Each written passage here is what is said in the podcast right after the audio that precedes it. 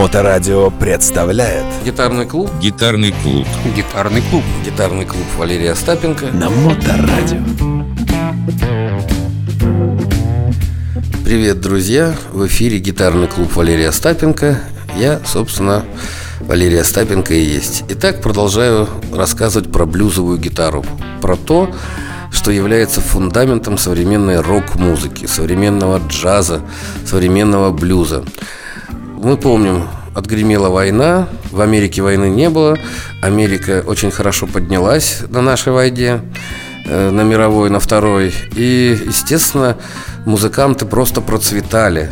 И после войны музыка стала меняться в сторону больших увеселительных таких концертов. То есть не в маленьком кабачке, не где-то там на празднике, на фестивале, а уже стали появляться хиппи, стали появляться люди, которые отрицали существующий статус-кво в политике, в мировой политике и так далее. И стали появляться артисты, которые стали собирать большие залы.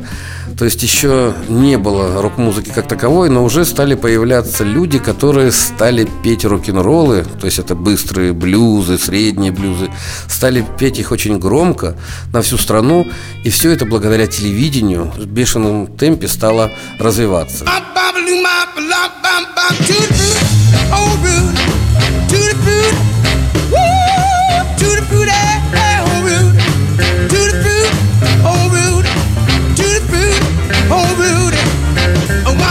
do my blum bum bum. Got a gal named Sue. She knows just what to do. I got a gal named Sue. She knows just what to do. She run to the east, she run to the west, but she's the gal that I love best.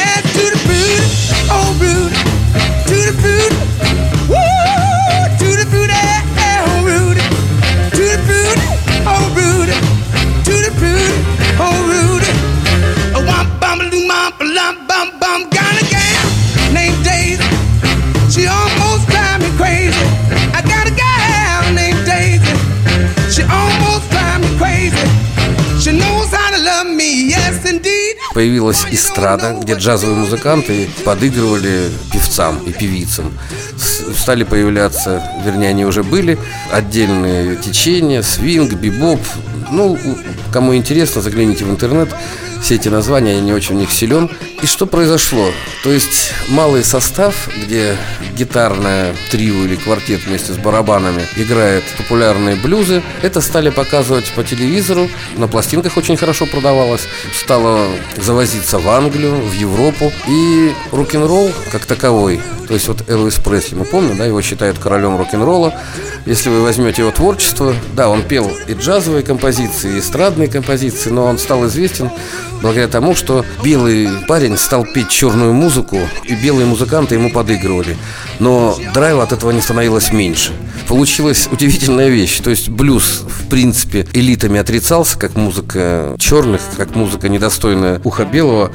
И вдруг эта музыка становится чуть ли не самой крутой на земле. То есть она собирает стадионы, она собирает тысячи людей в одном месте. Все бесятся, всем здорово, всем хочется это повторить. То есть рок-н-ролл, блюз, вернее, шагнул за океан, в Англии стали играть. Если мы возьмем наших кумиров, Блэкморов, э, Джимми Пейджа, Джефф Бек, они все играли на танцульках в клубах маленьких. Они все играли как раз вот эти блюзы, которые контрабандой, повторяю, не понимаю, почему англичане там немножко как-то поссорились с Америкой, там санкции какие-то были, и эти пластинки нельзя было продавать в Англии. Их контрабандой везли в Англию, все их слушали, и стали появляться и в Англии уже свои рок-н-ролльщики.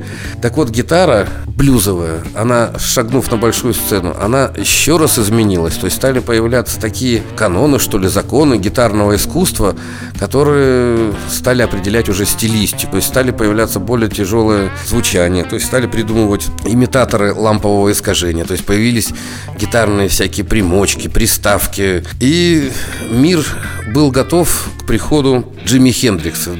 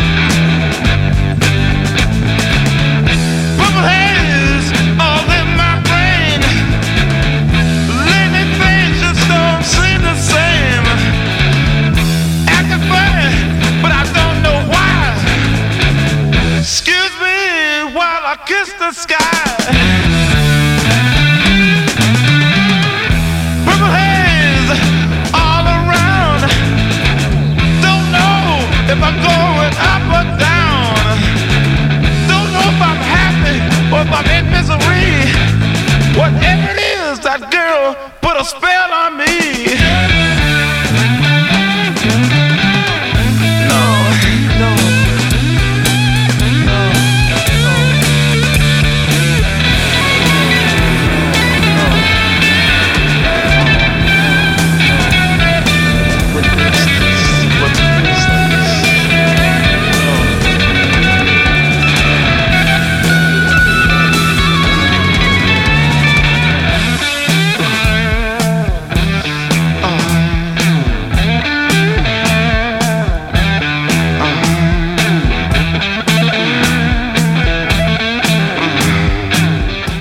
Джимми Хендрикс не пришел в пустое пространство. Уже был Элвис Пресли, уже были подражатели, уже музыканты уяснили, что чтобы играть то, что популярно, нужно обязательно уметь играть блюз. И современные блюзы, и творить в этом направлении. И когда пришел Джимми Хендрикс, уже был Джимми Пейдж, был уже Эрик Клэптон, то есть уже была создана достаточно устойчивая такая группа людей, которые зарабатывали этим деньги и хотела преуспеть на этом поприще.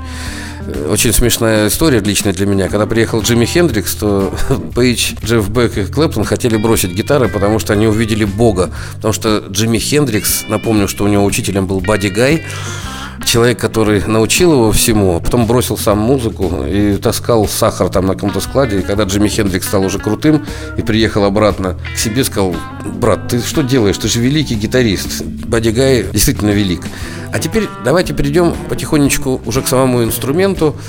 Чем же так нас поражает рок-гитара? Смотрите, что делает гитара. Я вам уже говорил, что искажение звука – это не то чтобы норма, но это один из способов яркой выразительности. Видите флажолетки? Я не буду играть вот как, как играют классические музыканты, тихонечко.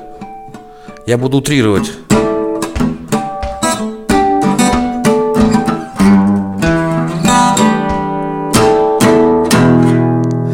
То есть я специально показал, что пришел самец, пришел первобытный альфа-самец. То есть музыка перестала быть такой, знаете, для дамочек, для надушенных там папенькиных, маменькиных сынков. То есть она из филармонии шагнула в народ. И она взяла лучше вот эту экспрессию, вот эту вот свирепость, вот эту молодую задорность, вот пляски, отплясать, вы знаете, несколько часов на танцполе, это нужно здоровье, нужно определенный запал. Come on,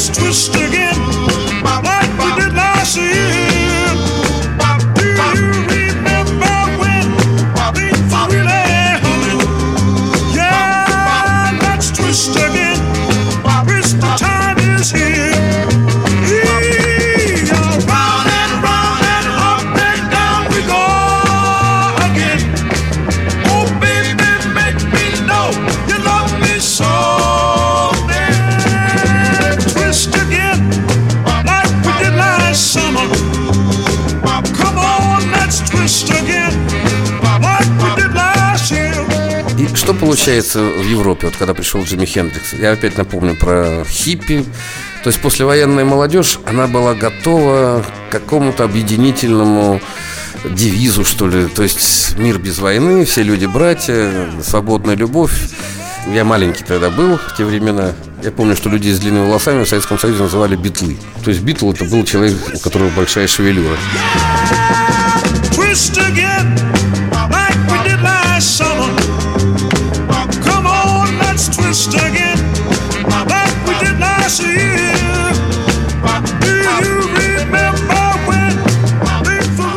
Если вы вспомните творчество Битлов, оно вначале на 90% состояло из блюзов. Они пели Чака Берри как раз, и потому что это было востребовано и в Гамбурге, где они давали первые концерты. Владельцы клубов хотели именно такую музыку. И поэтому, хочешь не хочешь, приходилось перенимать это. Если вы послушаете раннее творчество Битлз, Харрисон был, конечно, красавец.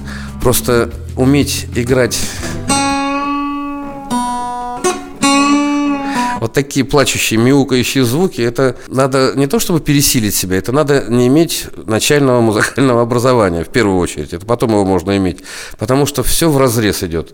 То есть такое впечатление, что рок-музыканты, которые слушали первых блюзманов на пластинках, специально дразнят э, всю академическую культуру. То есть все делают неправильно, не поставленными руками, прыгают на сцене, поют не хорошо поставленными голосами, а поют горлом. О, ужас!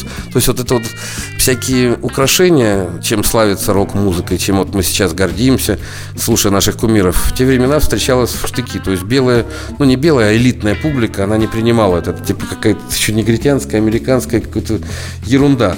Но поскольку это действительно было новаторством, и Джимми Хендрикс, это же он придумал все вот эти вот клеши, все вот эти вот разбивания гитар, поджигания, все вот эти нелепые выходки, которые на сцене так нельзя было себя вести. И когда люди, много тысяч людей сидели на траве, и все это было так здорово, не было никакой агрессии, это, я думаю, хорошее время было. И гитара стала обретать знакомые нам сегодня черты. То есть э, блюз электрический, современный, гитарный, это белый блюз. То есть стали появляться герои совсем другого толка. Вот мой любимый гитарист Стив Рэй Вон, американец, да? А если мы берем англичан, которые стали на блюзовую стезю, это, естественно, Джефф Бек, один из моих любимчиков, это Джимми Пейдж, который имел и такое образование академическое, и блюзовое, роковое. Это, естественно, Эрик Клэптон, которого даже признали все э, блюзманы Америки. Там, э, то есть стали тот же Блэкмор, великолепный гитарист, который сочетал в себе вот это вот кажущееся противоречие. Противоречие почему кажущееся? Потому что есть популярная музыка, да? Отрицать ее обаяние и то, что миллионы слушают ее, бессмысленно. А почему рок-музыка завоевала сердца и умы миллионов? Потому что академическая музыка, она всегда преподавалась, культивировалась как нечто такое из высшего света, что это не для средних умов. И если ребенок не слушал в юности, родители, если не слушали классическую музыку, то, как, как правило, туда вход был закрыт. Потому что если нет этой подушки, рок-н-ролл, он сразу здесь. Тебе сколько бы лет не было, ты слышишь, от чего балдеют твои старшие братья и сестры, и ты пытаешься это повторить. И ты даже в юном возрасте, себя приведу любимого. В пример, я в 75 году услышал ACDC. Sweet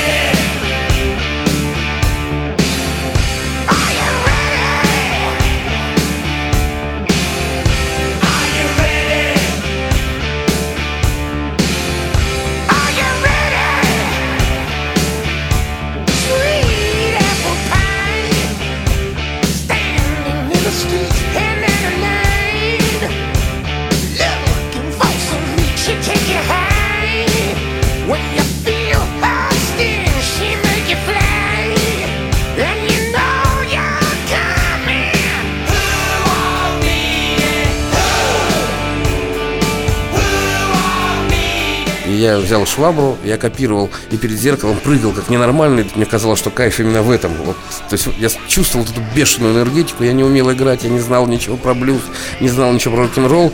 Но я из Советского Союза приехал в ГДР. И там по телевизору я тут же увидел ZZ Top. Ну, у меня крышу тогда, я так понимаю, снесло. И мне никто не мог ответить в те времена на вопрос, откуда это взялось, откуда это такое дикое, вот этот дикий напор, дикая вот эта вот непонятная энергия, которая бьет ключом и заставляет тебя дергаться помимо всем воспитанием, культуре и так далее.